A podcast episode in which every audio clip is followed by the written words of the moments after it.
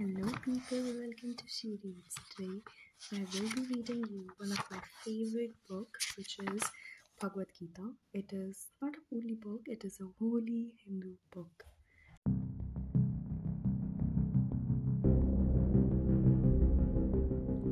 Chapter 1 Dhritarashtra said, Sanjay, gathered on the holy land of Kurukshetra, eager to fight, what did my sons and the sons of Pandu do?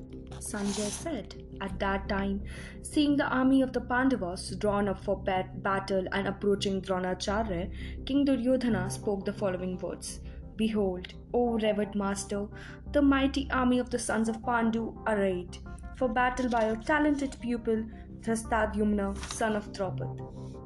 There are in this army heroes wielding mighty bows and equal in military prowess to Bhima and Arjun, Satyaki and Virat, and the Maharathi Draupad, Dhrittaketu, Sekitana, and valiant king of Kasi, and Purujit, Kuntibhoj, and Sabya, the best of men, and mighty Yudhamanyu, and valiant Uttamuja, Abhimanyu, the son of Subhadra, and the five son of Draupad, all of them Maharathis. O best of Brahmins, know them also who are the principal warriors on our side, the generals of my army. For your information, I mention them yourself and Bhishma and Karna and Kripa, who is ever victorious in battle, and even so Aswathama, Vikarna, and Bhurisrava.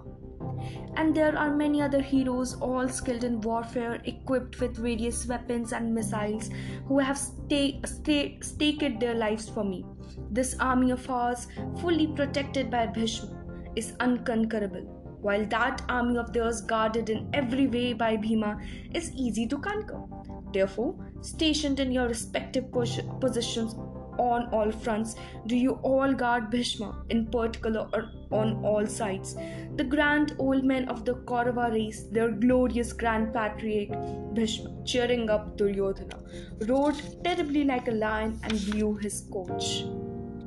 Then conches kettle drums, tabors, drums, and trumpets blared forth all at once, and the noise was tumultuous.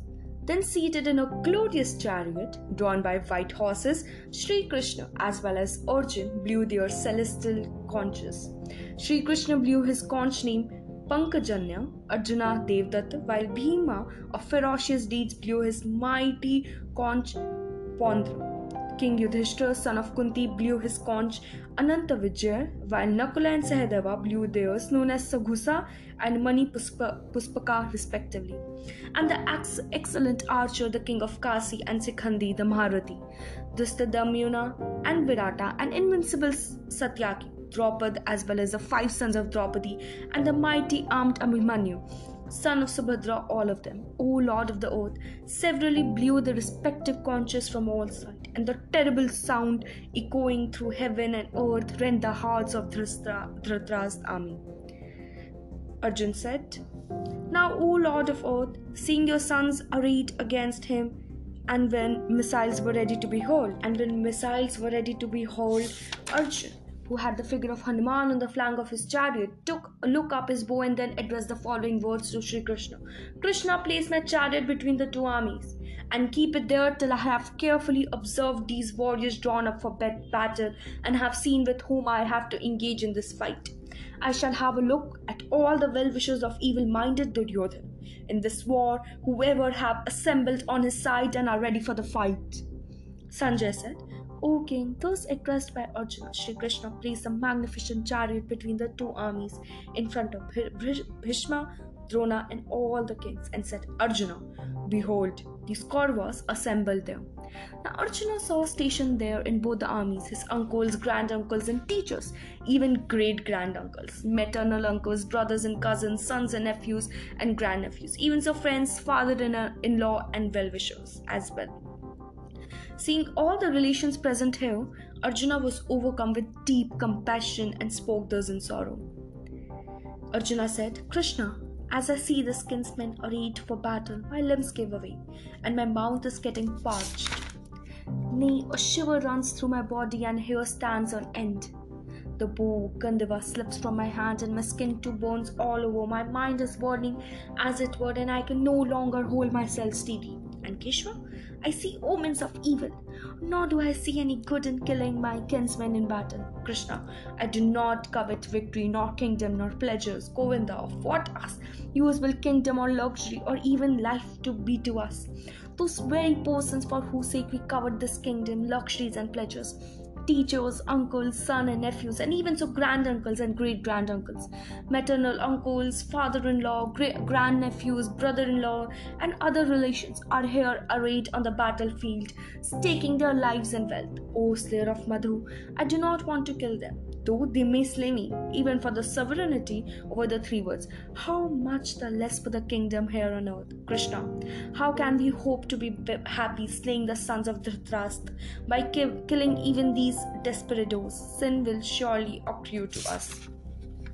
Therefore, Krishna, it does not behove us to kill our relations, the son of Dhritarashtra. For how can we be happy after killing our own kinsmen, even though these people with their mind blinded by greed perceive no evil in destroying their own race and no sin in tragedy to friends? Why should not we? O Krishna, who see clearly the sin occurring from the destruction of one's family, think of desisting from committing this sin age long family traditions disappear with the destruction of a family and virtue having been lost. Vice takes hold of the entire race. With the preponderance of vice, Krishna, the women of the family become corrupt. And with the corruption of women, O descendant of Vrishni, there ensues an intermixture of caste. Progeny owning, owing to promiscuity damns the destroyers of this race as well as the race itself, deprived of the offerings of rice and water. The means of the race also fall. Through these evils, bringing about an intermixture of castes the age long caste traditions and family customs of the killers of kinsmen get extinct. Krishna, we hear that men have lost their family traditions, dwell in hell for an indefinite period of time. Oh, what a pity! Though possessed of intelligence, we have set our mind in the commission of a great sin. That due to lust for throne and enjoyment, we are intent on killing our own kinsmen. It would be better for me if the sons of Dhritarashtra, armed with weapons, kill me in battle, while I am unarmed and unresisting. Sanjay said. Arjuna, whose mind was agitated by grief on the battlefield, have spoken thus and having cast aside his bow and arrows, sank into the hinder part of his chariot. ओम तत्सदित श्रीमद् भगवद गीता सुपोनिष्टसु ब्रह्म विद्या योग शास्त्र श्री कृष्णा अर्जुन संवाद अर्जुन विषाद योग नाम प्रथम अध्याय Those in the Upanishad sung by the Lord, the science of Brahma, the scripture of yoga, the dialogue between Sri Krishna and Arjun, ends the fourth chapter entitled The Yoga of Dejection of Arjuna.